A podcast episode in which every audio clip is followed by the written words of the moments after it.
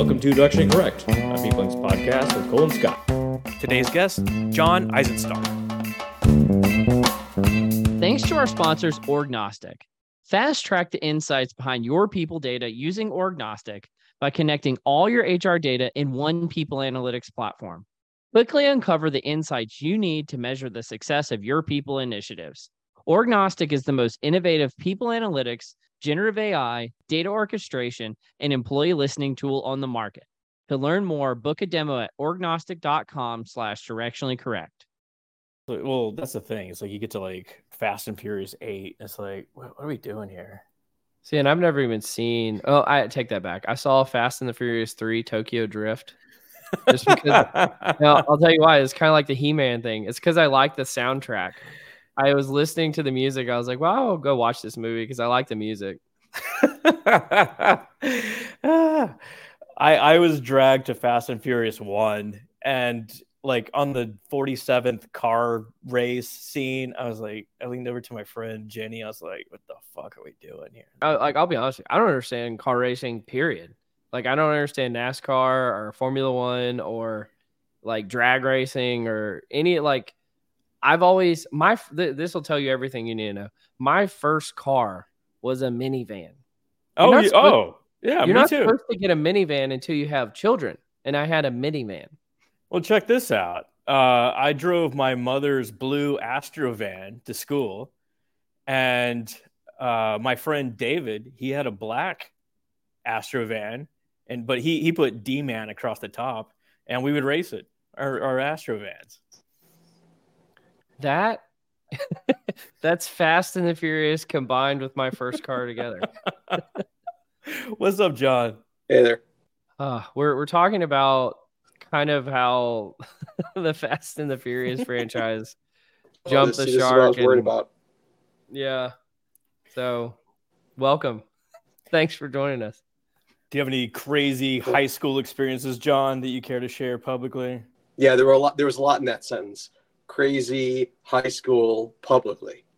I did not drive an Astro van. I had a fantastic Grand Am that had been passed down for generations of my family. And I was very.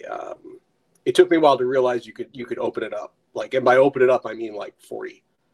You know, like the back end shakes, like when you get to 40. Yep. Yeah. Oh, no, it was bad. It was everything shook. Everything shook like right around 35. And then at 40, it was rearing, burning oil, burning whatever. But no, there was nothing good. I am trying to envision, though, two Astrovans gunning it. You haven't seen anything like it, clearly. Well, my very first job out of college was working as a manufacturing engineer for an auto parts manufacturer, a tier one auto supplier. And so at one point I got put on a plane with no experience and no real understanding. I jumped on a plane and flew to Baltimore where those vans are built, and super nice people. And the first words out of their mouth were, "Thank God you're here." And the first thought in my head was, why? And they were having trouble getting these things off the production line. And I pretty much took one apart. I had no idea what I was doing. I mean, I just figured, all right, well, let's just dive in. And I with the help of a couple of folks, I took apart an Astrovan and spread the parts all over this big part of the production floor. And I'm looking around at it and looking really like, oh yeah, I know what I'm looking at. I did actually find the problem, but it wasn't because I knew what I was looking for. It's just because I literally tripped over it. It was a wiring harness with a cut in it, and I did actually trip over it and notice that that was where the short was. But that's my only Astrovan experience, is that I took one apart. Fresh eyes, clearly. Yeah. Oh, yeah. You were like a mechanical engineer? Like, wait, how did they say, like, come on, Jon, well, we need you on this production line right now? I'm an industrial engineer, which means I have an engineering degree in applied math. So there were lots of questions about sending me there. One, industrial engineer, not a manufacturing engineer. And what they really needed was an electrical engineer, and I wasn't that either. There's another story about me. My next job was actually running production lines for a company that made slot machines and video games. and I was in Council Bluffs, Iowa, with another bunch of people on my team, and these machines, we were rolling out a brand new product. The machines weren't working, and this other guy was a mechanical engineer, and that was me, an industrial engineer. We were looking at a multimeter, trying to figure out how to connect this multimeter to a video game. And we're like, which one's red? Which one's yellow? Like, we had nothing. We were like, it was, and the customer's just like staring at us. Like, what do you do? We're like, oh yeah, we know what we're doing. We're just, I don't know. We're making sure the multimeter is, clean. I mean, so why employers would send me on these trips to fix things. We fixed that too, by the way, now that I think about it. But why they would send me to fix these things, I think has more to do with the fact that I ended up in sales and I can project confidence when I have none. So that would, I think, be the answer. But yeah, those are not the worst. Those are not the worst stories about me trying to fix something that I had no idea what was going on. But there seems to be a bunch of them. So Jon, I want to come back to the engineering point, but you're really throwing me off with this mug. So what's going on here? What you drinking on, man? This is coffee, cup number 2 for the morning. I don't know. There's nothing. What is it? It's got a lid. Oh, it is from a vendor who I'll leave it covered because they're not sponsoring your podcast. Thank you. Thank you kindly. To me, it's just a mug. But is this is something about this mug relevant to your you're like, oh, it looks like this or something? What? What's the story? No, it's just you're holding it really close to your face. Oh, I'm sorry. Oh. No, it's cool, man. Well, I'm curious. Oh, so I do want to come back, though, to the engineering point. So how does an engineer ultimately end up in HR or in people analytics or NIO psychology? Or you kind of take that where you want to go with it. Okay. Well, at least we have time. So let's see. You want to introduce Jon before we get too deep into this? Would that be better? Yeah, I'll go ahead and do that. And maybe that'll tee up your answer. Mm-hmm. So we've got Jon Izenstark with us, former AWS, former CEB, former Valtera.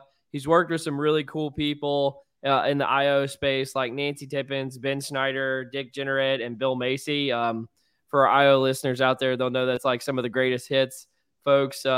Currently consulting with an HR tech firm on the go-to-market strategies as a chief revenue officer. Fun fact, he was at game 7 of the World Series where the Cubs won, which a really interesting, good place to be, by the way. But yeah, welcome. And thank you so much for joining us, Jon. Thanks for having me. I appreciate it. I think that Jon is one of the most plugged in guys I know. Like he somehow found me where I work. And I think he just kind of bounces around and like scrapes ideas from various folks. Like you hear about like Steve Jobs, like he was famous for bouncing around Silicon Valley and like being the first to hear information. That's kind of how I see Jon as well. Well, that's a skill too. How do you do that, Jon? No, I think that's an exaggeration. I just I just like to talk to interesting people. I'm always asking questions, and I said, where do I find the answers? And there was a guy at AWS who said, wait a minute, you want those answers? Oh, you need to talk to Scotty. And I said, who or what is Scotty? and they're like, oh, he's an IO psychologist. He's over here. He's doing amazing work. So, yeah, I like learning new things. And I like talking to people who know more than I do. So that's kind of how I end up connecting with folks around. And the legend of Scotty grows. Yeah, that's what I know.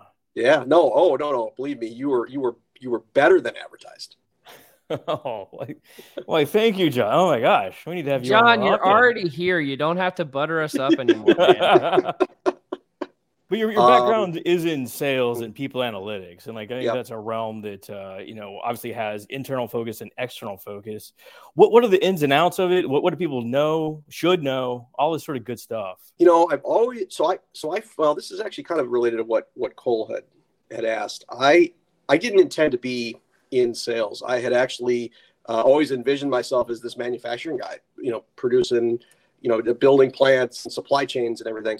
And I came to the realization that what made effective operations was not really about, you know, Six Sigma or, you know, or continuous improvement, but it was really about leadership and whether or not the leadership drove success. And so I ended up, it is a longer story, but I ended up taking a job at Valtera, which was a firm of biopsychologists. They worked with like the Fortune 100. It was, you know, if you were a big firm with a pretty well-developed HR function, you were using Valtera for your selection testing or your assessment centers or your employee surveys. And that was kind of the stretch of it. But I got to learn a lot. I really wanted to know about where leaders come from, you know, how leaders are made. How do I replicate other leaders? It never occurred to me that was an HR function at the time. I was in manufacturing. HR was if there was an organization within the business that could slow manufacturing down, chances are it was HR. So I had never had any interest in it, and I just had an opportunity to work with people who were like, "Oh, hey, you know, I wrote this book with Bill Byam called The Assessment Center Method. Maybe you might want to read it." And I got Joel Moses just hands me a copy. And I'm sitting there, and you know, it's like this big. It's, you know, thin pages, tiny words. But it just gave me an opportunity to ask questions as I learned about these things. And I wanted to learn how to sell because I felt like in my quest to be, you know, CEO somewhere, if I understood how to be a good operations leader and then I understood how to sell business, that's how you got to be CEO somewhere. And lo and behold, I found I just really found what I learned about HR to be really compelling, that they're not just administrative. It's not just how do you slow things down. They have the opportunity to be really, really strategic in the business. And so I just fell in love with it. And then I've always felt that sales should be a force for good. So people should, you know, people should leave an interaction with a seller having learned something, whether they agree with you or not. They should have learned something, and they should have some ideas to chew on. And you should be able to innovate through these communications with customers and innovate at scale. So it's not just a one-on-one type experience. So, and that's why I just continue to work at it, because especially in people analytics and HR technology, I find a lot of people just get locked into the product, not actually how you use it, and it's how you use it which really generates value. So you got to be able to tell stories and help customers determine how they're best gonna, you know, make their human capital a strategic advantage. Because if you're just buying a piece of technology to automate functions you have or to run calculations, everyone else is doing the same thing. And if you're doing it the same thing as everyone else does, one of you doesn't have a strategic advantage over the other. Does that make sense? It does. Well, I think it's kind of related. I think you had a question for us sort of about this topic. I don't know. Do you want to bring that up, John? Oh, you know, this is a good question. I mean, Scotty, you're in HR. Cole, you were in HR for a long time. I think HR leaders get fired when something doesn't work. You know, that's when something goes wrong. Well, ideally you lose your job if things aren't working, but they get promoted though. Or at least I think they should get promoted. If they bring something to the business, they bring a capability to the business they didn't have before.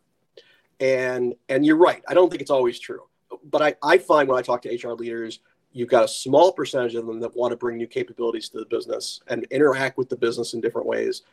The overwhelming majority of HR leaders just want to make sure nothing jumps the rails.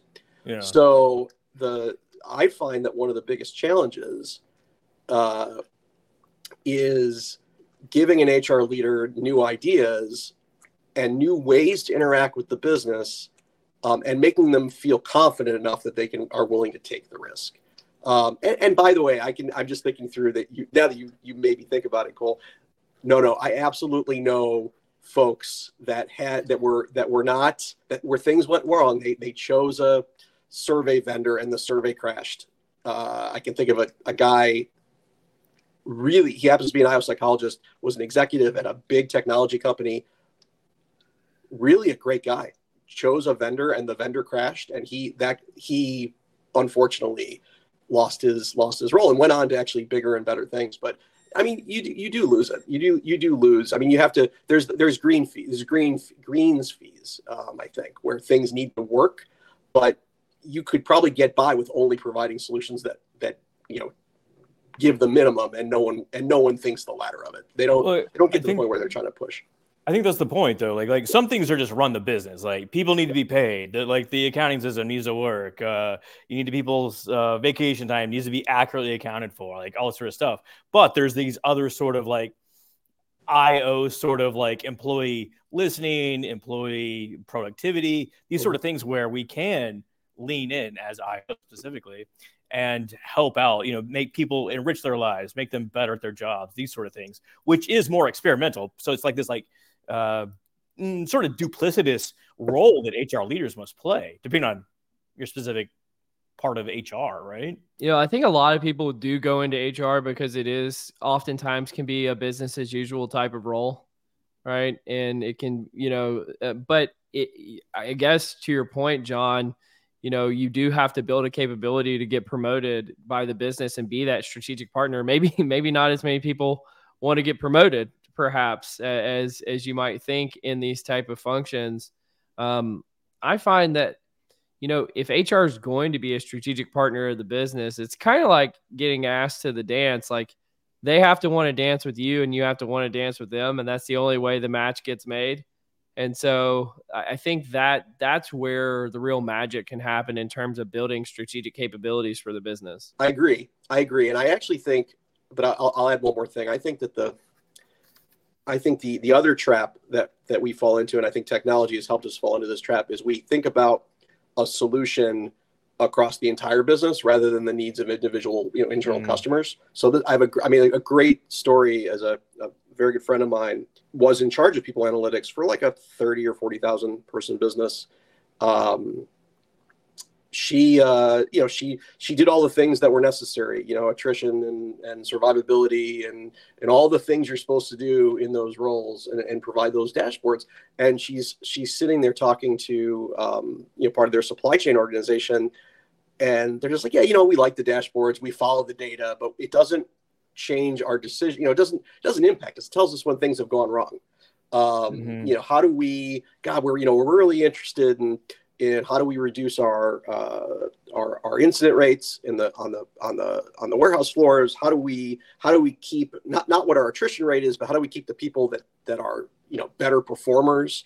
You know, and these are things that are really relevant to that very narrow slice of the business. And so she's like, oh, well, we have all that data. Actually, we have, you know, survey data, and we have demographic data and all this stuff that we can look at, and start to tease out needs. But because, and they were really successful. The end of the story is very successful, great insights, business, that part of the business performance metrics went way up. And the executive who ran it said it was because we got actionable, insightful, people data to work with. However, she never would have known, and her customer never would have thought to ask whether or not. People don't know what they want, right? They don't know what they want. They don't know what people analytics can provide. You know, they're like, oh, people analytics, they provide these nifty dashboards that say my attrition rate is 17% this month. That's all they think. No one knows you can do, you know, organizational network analysis, or right. No one knows or what to do with it. Yeah, or what to do with it, So I do think that some of it is being able to provide case studies that are easily understood, not just on an average, you know, so this is part of selling, right? It's not just to say, hey, we have a new widget, but here's how you could seamlessly use this widget to make your business better, and here are some steps you can take. And when you're internal, I think it's even more important to be able to say, look, you know, here's the mechanism that you're going to get from, you know, this outcome from this data, and use it in this way. And as the vendor side, you know, Cole, I do think that customers need that. They don't, you know, we because not everyone can have an account management system like AWS, where, you know, every customer has got like 7 people they draw upon. We've got to be able to give some scalable techniques to customers so that they can take the data they've got and then know what to do, what the next round to do with it is. That's just my opinion, but I do think I think we're getting there. It's just it's tough. You know, as I mentioned, like Jon is super plugged in. He's also a techie. He loves all the advanced analytics, all this sort of great stuff. What do you see as the next big thing? Like you got AI, you know, Gen AI, this sort of thing. Where does this fit in? What's coming next? What are you hearing? God, that's a good question. I think there are two things that are going to be important. They're going to be the underpinnings of other advances that we haven't come up with yet. The first is generative AI, although generative AI has actually been around a long time. Like the things that you could, the things that people are talking about with generative AI, there are people that have already made that happen. You know, whether it's internal, like at Amazon, or whether you're a vendor, a lot of those capabilities, you know, aren't actually that much easier to implement with generative AI as it was to do with regular AI. If you wanted to implement those features, you could have done it already. But what I do think generative AI is going to allow us to do is move HR techniques, whether it's analytics or whether it's development or performance, further into the flow of work.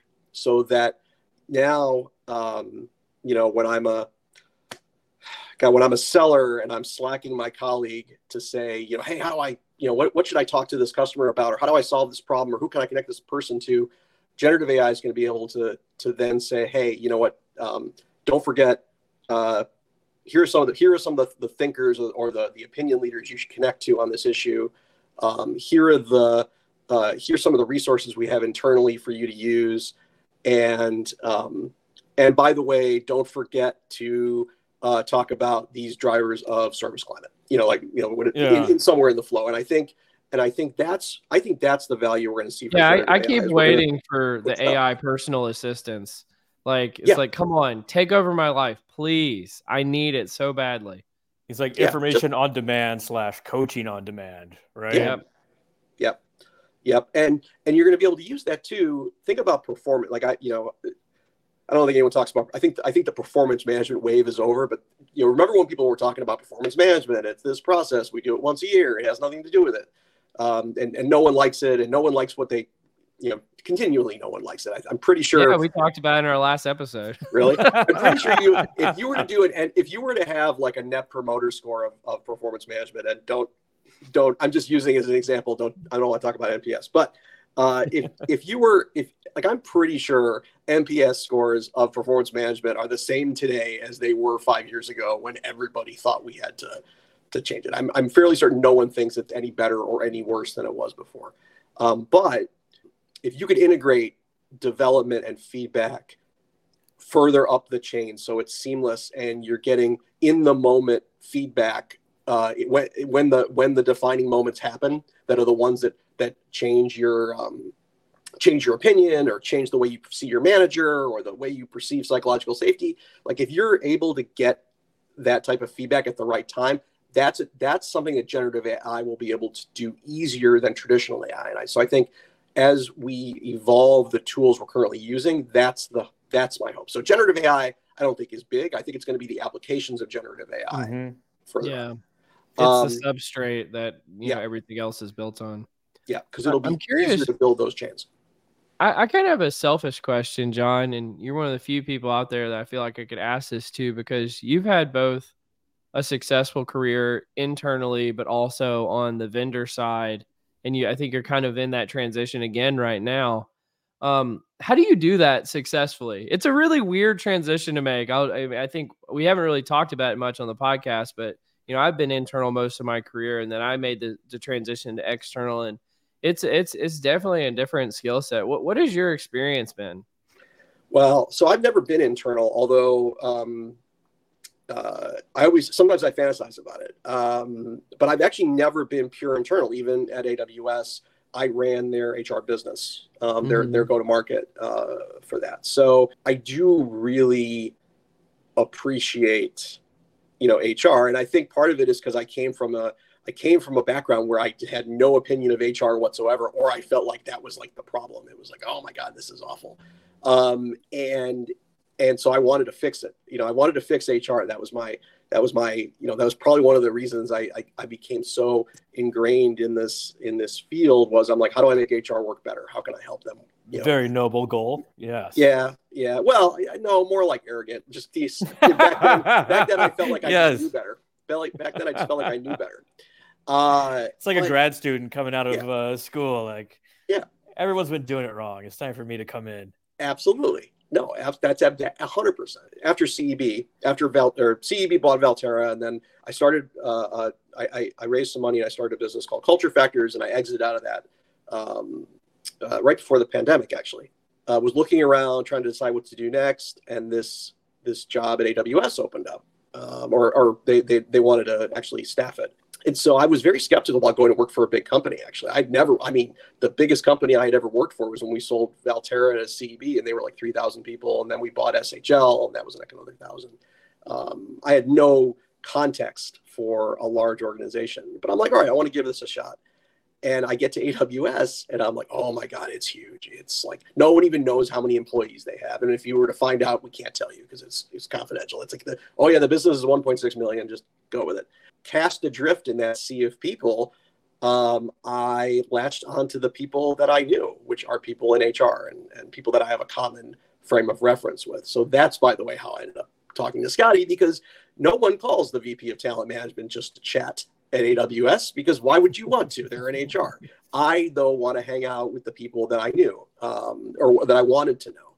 So for me, HR, I mean, honestly, and I can say this for a fact, my time at AWS, I hung out with HR more than I did people on the cloud engineers, because those people and I have similar interests, and I wanted to help. So, I've never actually been in HR. I will say, I enjoy the consulting I'm doing now.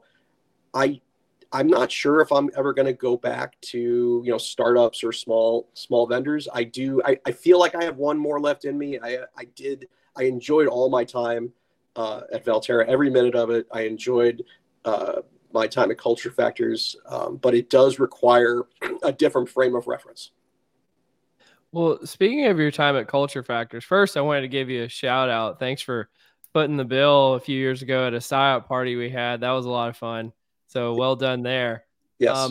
But you've been in this space before. I actually came across something this week of a recent meta-analysis on the link between work engagement and job performance, which I know you've spent some time at some firms that were heavily invested in this space. So authors Corbanu and a few others, but it shows that I think for the first time that there's a direct linkage from a meta-analysis standpoint between work engagement, which they define as vigor, dedication, and absorption, and task performance and contextual performance.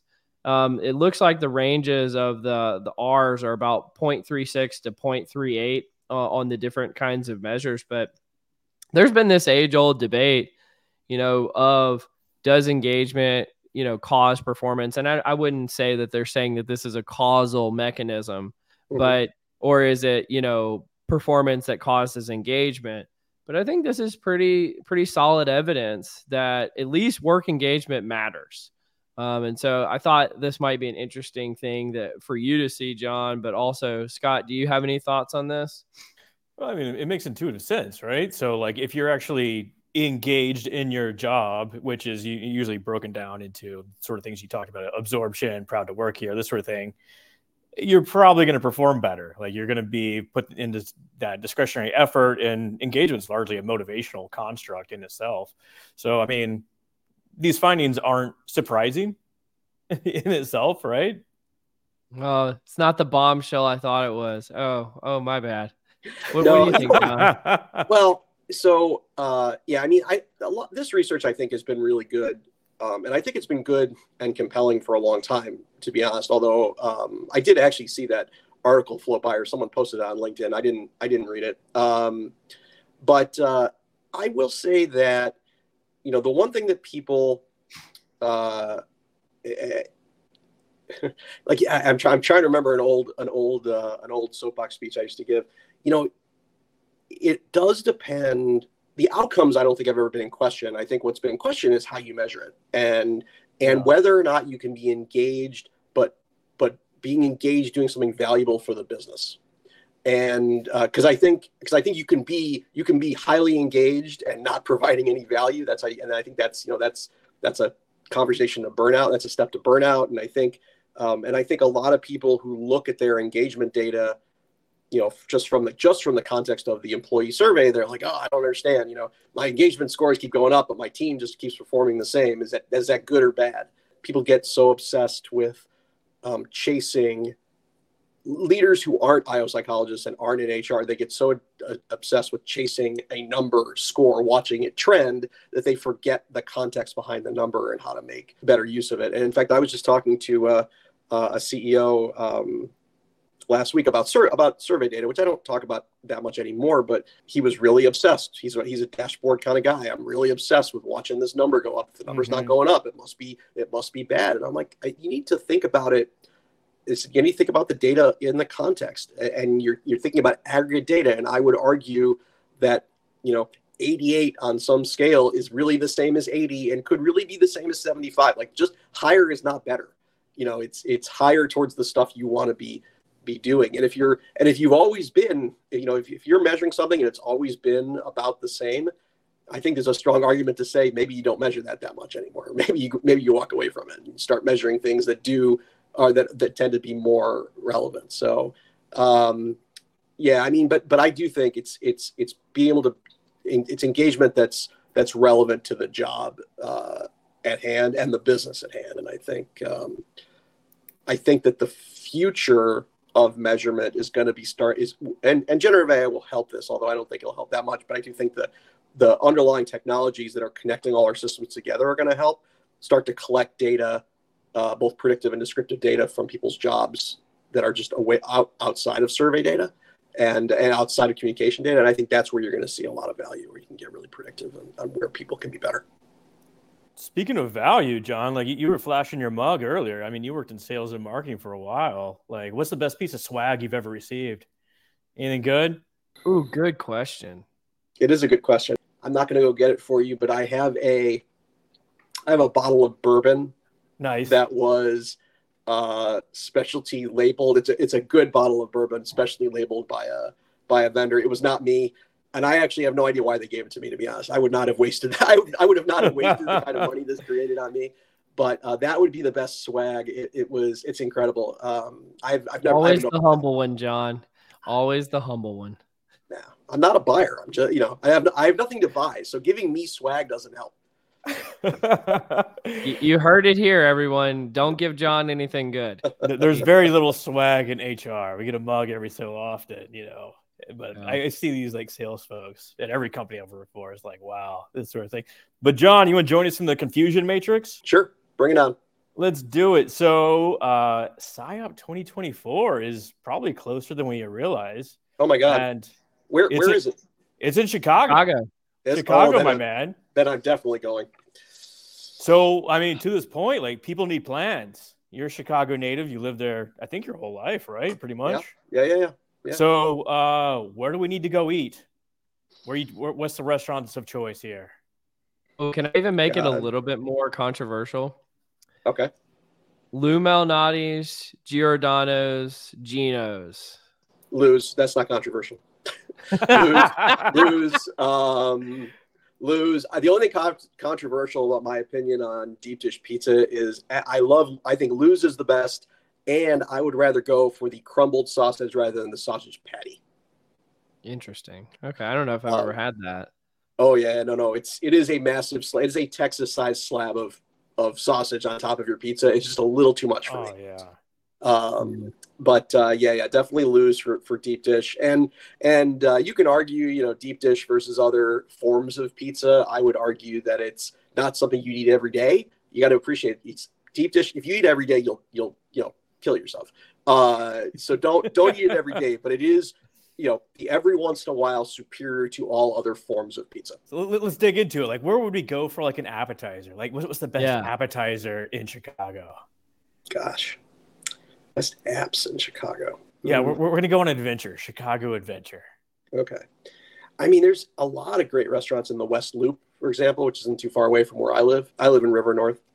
Cole, you Scott, you lived in you haven't lived in Chicago, right? But Cole, you did. I lived in Chicago for a little bit. Yeah. Yeah, yeah. So I like the West Loop a lot. I like Haymarket Brewery quite a bit. I like Royster. This is a restaurant in Fulton Market. I like The Publican. All those places have great stuff. One of my favorite bar food places is Jefferson Tap, which won't be too far away from the hotel. We'll be what's your order? What are we getting there? Michael Cuban sandwich, quesadillas as the appetizer. Okay. They make a pretty decent Manhattan for a neighborhood bar, so I might probably get that. Go there, Luminati's. What about dessert? I actually like this isn't Chicago thing, but I like Jenny's ice cream a lot. I think it's Columbus.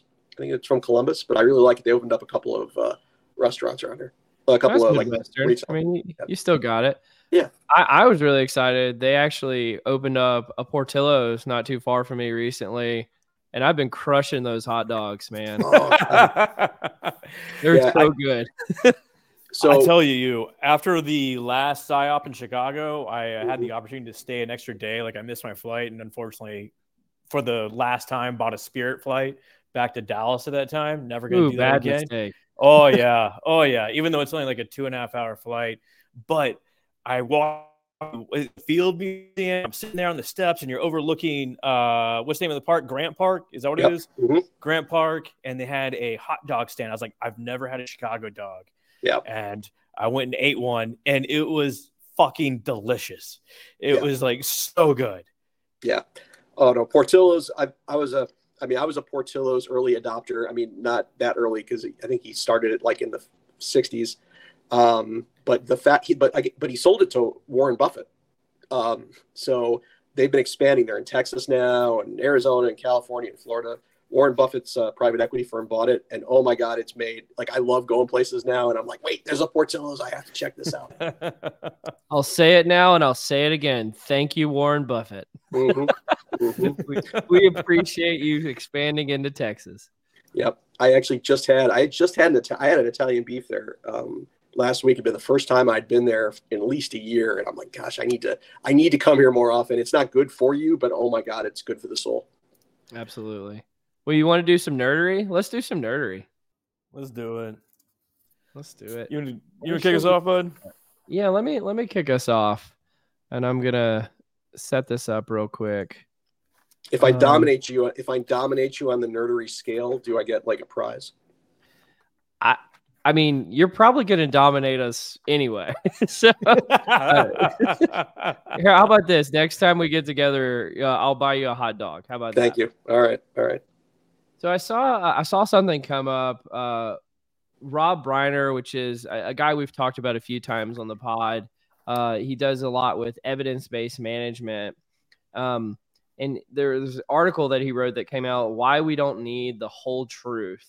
But the gist of it is, and I thought this was a really interesting perspective because I am very much on the evidence-based train.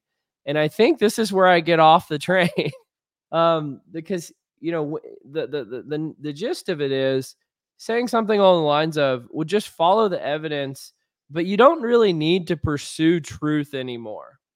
And I was like, I don't know about that because I was always of the mind that, you know, like the whole scientific enterprise in general was the pursuit of truth. And this is where all of this quote unquote evidence comes from. And so I don't know, did you guys get a chance to look through this? Because I very much believe that we should be following the evidence where we can.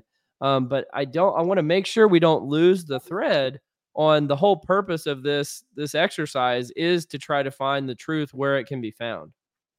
I think that's right. We want to be as close to the truth as possible. We want to be able to have data as accurate as possible, this sort of stuff. But I think what he's arguing for is probabilities. There's a lot of things that are not necessarily black and white, and you can only model things so well. So I think he's like largely arguing for the things that like Hubbard argues for, which is essentially confidence intervals.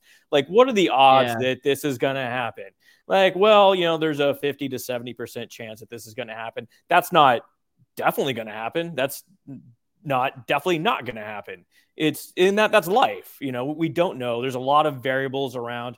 Kind of like think of like a reorging or org design, you know, this sort of thing. Lots of things can happen or development rather, you know, like there's all sorts of variables and like turning around that battleship. There's just so many factors that you can't. Well, I thought it was kind of like a 2x2 chart because there's like, should you present things as probabilistic or should you not? And then should you pursue truth and should you not? And I'm definitely in the quadrant of absolutely present things probabilistically, but we should still be trying to pursue truth. Like, I think that was where he kind of lost me. I think it's like, it depends on the decision that's being made. Like if it's high risk, it's going to change everything. If you go through this door, then by all means, be as sure as possible.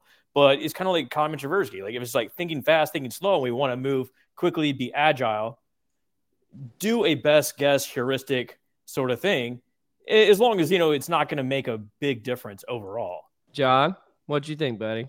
God, you know, I was thinking today when I woke up, God, if it was only an opportunity to say post hoc ergo propter hoc on a podcast today, my day would be phenomenal. I understand where the two of you are coming from.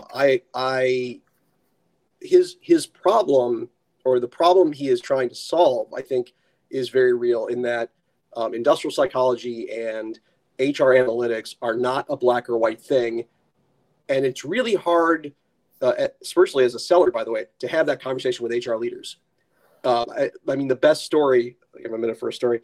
I remember I just started in this field and I sat down with Nancy Tippins at Valtera and she hands me a validation study from a selection test that she had developed, or I think. And I remember she's like walking me through the pages and the sections. And I had, you know, I've got some math background, not a lot. It's not good. I can fake it more than I really understand it, but I'm following. And we get to the correlation coefficients and they're like 0.4, mm-hmm. 0.39, 0.4, 0.44, I think, if I remember those numbers right. And from all that, there you go. And I'm like, okay, so this is one of the tests that failed, right? And she was looking at me like, no, this is one of the really good tests. I'm that's like, fantastic. Yeah. Yeah. Like, I mean, I think that's that engineer coming out. Yeah. You know, absolutely. She looks at you over her glasses and you're like, I was worried she was going to roll up the test and hit me with it. She probably would too. But when you talk to I would have deserved it and appreciated the love. But people don't get that. Like managers, yeah, you're right. That's the engineering side of me, right? Managers in the field, they want to know the answer. They want to know what's A or better. They don't get that HR analytics techniques are designed to improve your odds. In fact, that was, I love that Scotty put it that way. Like, I don't, you know, and when you buy and sell selection testing too, by the way, every selection test out there starts with find the best employees. No, it's not about finding the best employees. It's about eliminating the weakest employees in that you will then hopefully choose the best employees out there. Yeah. It's about reducing variance, you know, as much as you can. Exactly. And so, I think that there is no right answer. HR isn't designed to find always the answer, to find the singular, you know, best employee or to make the singular best decision. It's all about improving your odds. And it's at scale too. Like sometimes mm-hmm. we treat correlations of like 0.10 as if they were 1.0, which yep. clearly they're not. But to your point, like this incremental evidence at mm-hmm. scale, like over 100,000 employees, that's a big return. That's a big return. And of course, you want to maximize your effect size, yada, yada, yada. But just getting a little bit better is way better than random choice. Correct. So I think, though, and managers, you know, their managers are all about evidence-based, you know, management, because it's like, oh, it worked this time, it should always work. Or I saw it work over here, it'll work here. So I think that the intent is correct. If you see things that have success, if you see techniques that have success in the business, you should absolutely replicate them. You know, if it worked for someone, let's replicate it. But the caveat to that is don't think about it that way. Think about it as I'm trying it again. Let's see if the results were the same. So, you know, go ahead and because there isn't, as I said, you're not going to like look at the sea of data and say, here's the right answer. Let's go that way. you're going to use it to find boundaries. So if you want to practice, and this is what doctors do too, if you want to practice evidence-based medicine, that's fine. Just make sure that you're not, the bias that comes with it is it's going to work or it still works. Make sure you're critical of the outcomes. And I think that's a safer way, I guess, not only a safer way, but I think that's how you're really going to understand the, what the causes were of the solution. And I'll give us credit that, I mean, us more than many other folks talk about the replication crisis quite a bit and, bad scientific practices and those type of things. And so I like that. Can I steal that term? I like that. The replication crisis. Oh, I didn't invent it. I promise you. Come on, Cole, take credit. Yeah, it was me. I confess. Well, Scott, do you want to talk about, I don't know, some of the return to office stuff that we came up with? So RTO is obviously a big topic right now. Is probably a lot of companies are going to use this upcoming holiday as the next time where they're going to, try and get people back to the office. It's been a long time coming. But essentially, most bosses regret how they mandated workers return to office. This is a Fortune magazine article here. So 80% of managers indicated that they would have taken a different approach to RTO if they had data.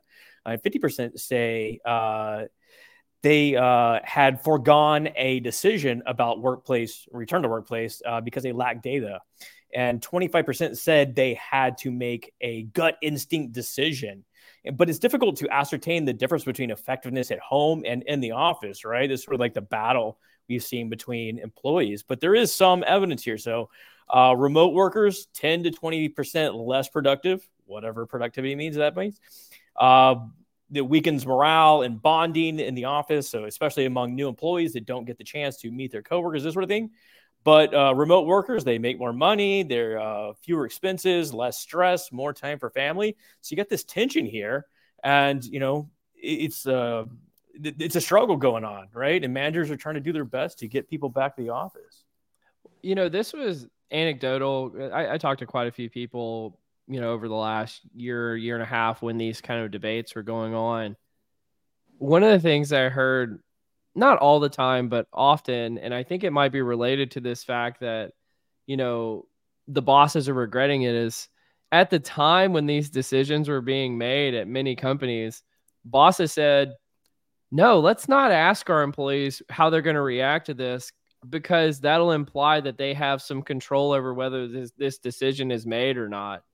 And now they're saying, well, we didn't have the data. It's like, yeah, you didn't have the data because you didn't ask, and you didn't want to know. And now you're reaping the consequences of that and having a little bit of buyer's remorse for how you went about doing this and using your gut instinct. So well done, bosses. Good job. Well, I think the mandate seems to be the issue here, right? It's like that lack of autonomy that you alluded to there, Cole, where it's one thing if I want to go in on my own. It's another thing if I'm told to go in. Yeah. The outcome's the same, essentially. But when I think, and there was enough data at the time, I mean, we've been covering it really closely for a long time. Mm-hmm. It like to show the different, okay, is it 1 day a week? Is it 3 days a week? How is this going to impact collaboration? If you have a good people analytics function, you should know what percentage of your workforce is already distributed, how many people have moved since, they previously were in the office, how many people joined the company since, they were remotely, and how many people is this going to impact? What is the cost structure if you needed to relocate people? All of these kind of things were knowable if you had dedicated the right things. And so I don't know. I just kind of take umbrage a little bit with we didn't have the data. It's like, well, if you're a small company and you don't have this kind of dedicated function, absolutely, you probably didn't have the data. But a lot of these things were knowable, again, within a probabilistic boundaries that we were discussing earlier. I think they're knowable, at least people's perceptions. I'm sure almost every company large enough asked people what they felt about return to office and this sort of thing. But there's also what employees want isn't necessarily what's good for the organization. And granted, performance and all this sort of stuff is part of your job, but it's not your total job. Is you famously said a long time ago, like, your part of your job is to be a good employee and like interact with others, you know, spread ideas around and like this sort of stuff. Yeah. I don't know, John, do you have any thoughts on this? Have you been a part of the whole return to office kind of world? No. I mean, I've watched it all play out. I was part of it, you know, at Amazon. I do think I agree, Cole, with your statement. This was all knowable. I think you could have, I think everyone, or at least if you were paying attention, you predicted this was going to happen.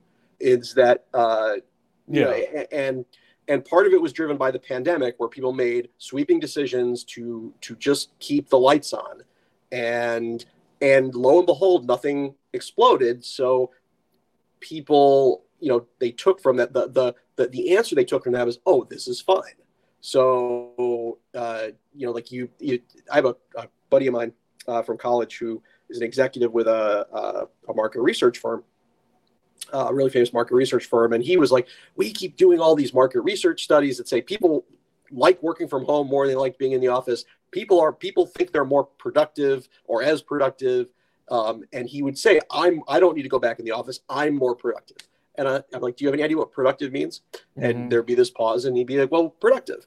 So no one really had the data. You know, the people were making decisions about what their heart felt, you know, what the heart was, rather than what the head was. And I think organizations got swept up in that as well. They're watching CNN or CNBC, and somebody, you know, Fortune magazine publishes a survey that they talked to and said, everybody loves working from home. The employment brand is going to have to shift. So they were, and then I think from my standpoint, companies are chasing the employment brand. We got to work from home. Everyone's got to work from home. And then they realize, you know, almost as if a couple of IO psychologists I know were to write a paper on intentionally being back in the office. You know, they realize that these sweeping decisions aren't generating value for the customers, aren't generating the real sustainable improvements they want to see. And I think what I would like, if we could find ways to make this more intentional, then I think you'll see less negative reaction from employees. But right now, the closest people come up with is 3 days a week, 2 days a week, X days a month. It's just we don't argue it well. But you're right, it is really hard to put the genie back in the bottle once you've already let it go. And I think that's what people are complaining about. Well, I'll back off a little bit of what I said earlier, because like there were some people that were kind of first through the gate. It's tough being first through the gate, you know, and sometimes you don't know what the outcome is going to be. But I think for a lot of the companies that were kind of laggards, you know, in making these type of decisions, absolutely. You've seen what other companies were doing. The funny thing to me, and I'm curious if you have an opinion on this, Scott, is how often I see people posting contradictory claims. And this is per John's point about productivity and what is productivity.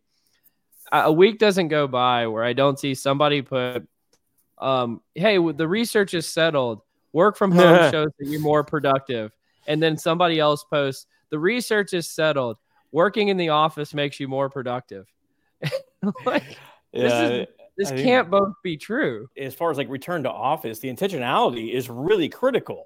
So if people are coming into the office and their teammates are not there, once again, I come in Monday, Wednesday, Friday, and Cole comes in, you know, Tuesday, Thursday. Why? Why would we do that? You love the free coffee. We both love the free coffee, that sort of stuff. I mean, that's not collaborative. The whole reason to come into the office, I assume, is to be, you know, working with each other, get to know each other, smooth the workflow, generate ideas, all these sort of great things. This is meant to be more funny than factual, but I think people forgot during the pandemic that some people just dislike their coworkers and don't want to collaborate. You know, it's like, I don't want to be in the office at the same time as Joe. Gosh, Joe, I hate Joe. Oh, the good old days pre-pandemic. Ooh. Yeah. Yeah. I think it'll, you know, I think we need, I mean, I think the tools that are going to make hybrid or remote work well, they just aren't there yet. Yeah, and I do think that eventually these problems will work themselves out, but it is, you just, everyone got lulled into a, well, you know, it's like what Michael said, you know, Michael used to say all the time, or it still does, you know, like the pandemic pushed forward our understanding of organizational networks and research by 10 years. Well, it didn't actually get us the answer. It just all we did was now understand it better. I'm like, oh, that's great. I think once the tools catch up, employers will let go a little bit more than they're letting go today, but just living off of Zoom or living off of Chime or living off of whatever, it doesn't create the relationships that you want. We need the metaverse, right? Yeah. So we can all just virtually meet. I remember doing a big presentation at Verizon, and I remember what we were selling, but that's not relevant to the story. But they had me go to this room. There was a room here in Chicago, in like an office, and you walked in, and it had it was like a big conference room. It had a conference table, it had seats around the conference table, and both walls were video panels. So I sat down at my seat, and of the other 8 seats, there was a full-size video of some person. And then there was a video in the center of the thing, at the center of the room, where a video screen in the center of the room where people would show presentation docs and whatever. But it really was, like, it wasn't, you know, on a little camera on your desk. It was them, it was depictions of people right with you. And I remember thinking at the time, I'm like, okay, this is completely different. This is a different experience. And I kind of avatars, kind of. No, it was you. It was a full size picture of me. I can only assume I wasn't in the other rooms, but I saw a full size Cole sitting 6 feet away from me.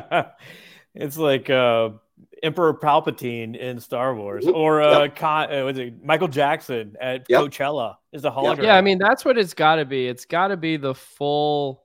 What is that called? There's a word for that. Hologram. It's got to be like full hologram before I feel like, all right, we're there. Like the mm-hmm. technology has caught up to where we need to be. Yeah, but it was there. This is probably 10 years ago. As I understand it, the rooms cost like $1 million a piece. So it was not something that was cheap, but it was a totally different experience for me. Like I could get up and walk around. I don't know about you, Cole. I love presenting while sitting drives me crazy. Even in the same room, I am usually the one wandering the room, you know, waving crazy. Hey, look at me. But there's the sales guy coming out. Yeah. But I mean, I think, you know, we'll get better. I think the technology will get better. I think the metaverse is going to help somewhere, but we'll see what happens. Yeah, we will. You know, I was thinking about this while you were talking about, you know, how the future rolls forward. There's this quote that's been used a lot because of, you know, how the pandemic affected the future work is like, you know, there's some times where decades where nothing happens, and then sometimes where decades happen in days. And I was researching that the other day for somebody, I was writing an article. You know who originally said that? It was Vladimir Lenin, the creator of like the, you know, communist empire. I was like, oh shit, well, maybe I'll quit using that one. Well, fun fact, there's a massive Lenin statue in Fremont here in Seattle. Like, really? Someone an admirer rescued it, yeah, and like they stuck it right on the main drag in Fremont, Seattle. All right. Statue of Lenin. Yeah. I'm going to pivot to our last nerdery topic, which has been surprisingly hot. I didn't even think really that much of it when it first came out. But so I was scrolling through LinkedIn the other day, and I found this post from Nick Bloom, who's a Stanford researcher who we've talked about quite a few times on the podcast before, because he does really good research on the return to office debate. But he kind of waded into a new area about, should you be paying remote workers a local salary rate or a global salary rate?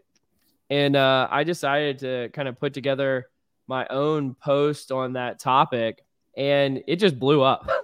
People had so many feelings because really what it comes down to is, you know, the high cost markets like New York City and San Francisco usually have a pretty large premium on the wages that they make. And then everywhere else, you know, has a fraction of that. And what I found in this kind of post and debate is if you were in New York and San Francisco, you were staunchly against the global pay rate. You're going to come up with a reason. This is a bad idea. But if you were somewhere else, you're like, oh, this is great. We should absolutely, I should be getting a 20% raise for sure. But there were some interesting consequences of this discussion. Like, you know, one person said, you know, in the future, if this kind of thing continues and we don't have a global pay rate, companies are going to do reverse relocations. So if you're in New York, they're going to actually pay you to move to a lower cost area and do something like that. And then other people weighted in saying things along the lines of like, well, what about people globally? This isn't just a U.S. phenomena. Mm-hmm. So if we have a global pay rate, you know, are the folks that are working in, you know, the Philippines or Malaysia or wherever it may be, like some of these low cost countries, are they going to get like 50 and 100% raise just to get to the global pay rate?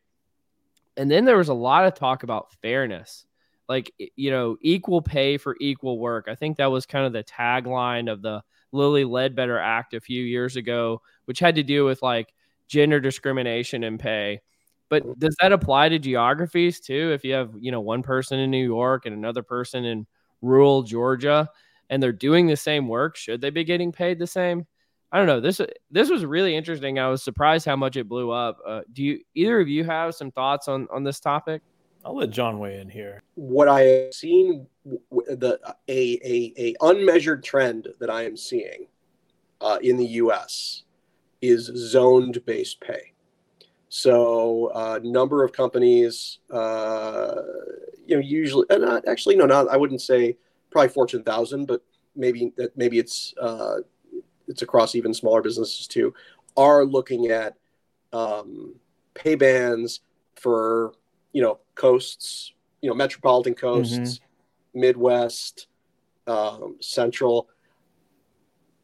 At its heart, it seems reasonable to me, but I actually don't, you know, I haven't seen the data behind it. Like I'd like to see a little more data that says that's relevant. And the reason why I'm interested in it is because it should still be consistent within the, you know, if it still should be consistent within the zone, right? So as long as, you know, at AWS or Amazon, I thought, did this pretty well. You know, now their zones were, I think, only San Francisco was the only other zone we had. But they, you know, like if you were in San Francisco, you made a little extra. Everyone made a little extra on their dollars. So it makes sense to me. It just needs. I think I would like to see the data before I go for it, because that way at least what I don't like about the global, that, you know, kind of the statement globally, is that there still are a lot of, you know, gradations of it. Lots of shade. This is one of those things that have lots of shades of gray, and the result that could be worse is now we have 405 pay zones, you know, in the world, and that I think is the issue. But I am liking what I'm seeing about these companies saying, you know, U.S. should be, you know, four different zones A, B, C, D, E, and it's they're looking at the highest markets, they're looking at the lowest markets, and they're just being really open about the impact that has on your pay. But no one says, actually, what no one says or no one's talking about yet is, you're right. What if I move?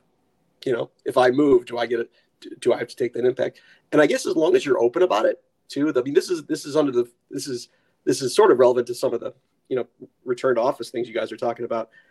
As long as you're open about, hey, we're going to pay you more if you live in San Francisco. If you move, we're going to pay you less. If that's well explained when you're taking the job as a potential case, then a lot of my issues with it are gone. Like I do think we kind of come up with new ideas. We build the ship while sailing an awful lot, and that's where I think people get upset.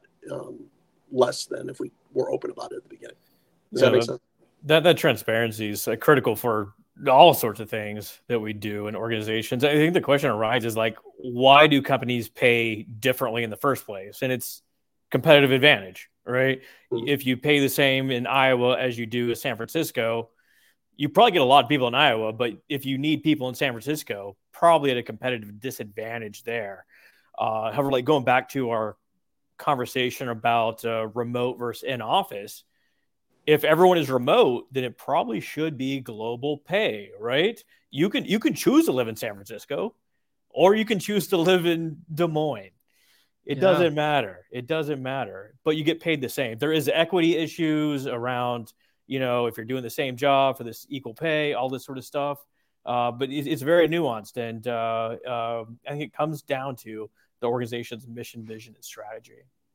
Well, and this was because, John, you kind of brought this up, and somebody put this in the comments on my post about it is too, is like a prior company I used to work for, people had this hack, which I thought was pretty clever, where, you know, they were operating in a low cost city and they would move to a high cost city doing like a tour of duty for the company for a while, and then move back to a low cost city because they would maintain the high cost city pay rate. Yeah. And so that was like their hack for dealing with this. And this seems to be something that companies are having to confront now. It's like, okay, well, I moved out of my high cost city for my remote job. Should I maintain the pay that I had, or are we going to lower their pay? You know, and this is a very, pretty controversial subject. And I mean, I imagine I don't have the data for this, but I imagine if you reduce someone's salary pretty substantially, maybe their motivation goes down a tad bit. So I don't know. Their engagement. I mean, yes. Yeah. Perhaps. And we already showed the relationship between engagement and job performance. So it's a psychological contract, right? Your pay is a contract, and like you expect certain, you get used to, I'll put it that way, get used to a certain lifestyle. Yeah. That's interesting. I haven't thought about it that way. I don't know. That's this did come up during the shutdown, right? Where there was a big big competitor of AWS. They were always an in the office. They had a major hub on the West Coast. They were an in the office type culture, and then when they sent everyone home, a lot of people moved, like in the middle of the pandemic. I mean, the markets were really valuable, so people were leaving, and with no strategy to go back to the office should return to office ever show up. So in some ways, you could argue, oh, that's on the employees; they shouldn't have moved without really knowing the future, but they didn't know. But they did take that high, San Francisco Bay Area salary with them, and there were a lot of I don't actually know what happened, but I remember seeing in the paper that they were talking about reducing that for people that had quit, and there was a lot of hemming and hawing. I don't know. That's I don't know. That's a really good point. I haven't really thought about it in a long time. Compensation, local compensation rates. But I like what Scotty said. Where if we're gonna all be virtual, then we're gonna have a salary, and then where you live is your choice. I will make one plug. There is a theory out there that can address this issue directly, and it's called "Everyone Gets Paid the Same." So I just want to plug that back in there a little bit. Go with the oldie but a goodie. So check that one out as well. But John, this has been a fun and meandering conversation. I love talking about hot dogs and pizzas and all the good stuff that you bring to the podcast. So before I give you the final words, Scott, any parting words for John? I guess it's time to live, laugh, leave. John, it's been great having you. Thanks. How would you rate your experience here? This was a lot of fun. I would do it again in a heartbeat. So thank you very much. Thanks so much for joining us, John. You've been listening to Directionally Correct, a People Analytics podcast with Colin Scott and Jon Izenstark. Thanks, John. Thanks, guys. As always, all opinions are our own and do not reflect those of any other organization. You've been listening to Directionally Correct, a People Analytics podcast with Colin Scott.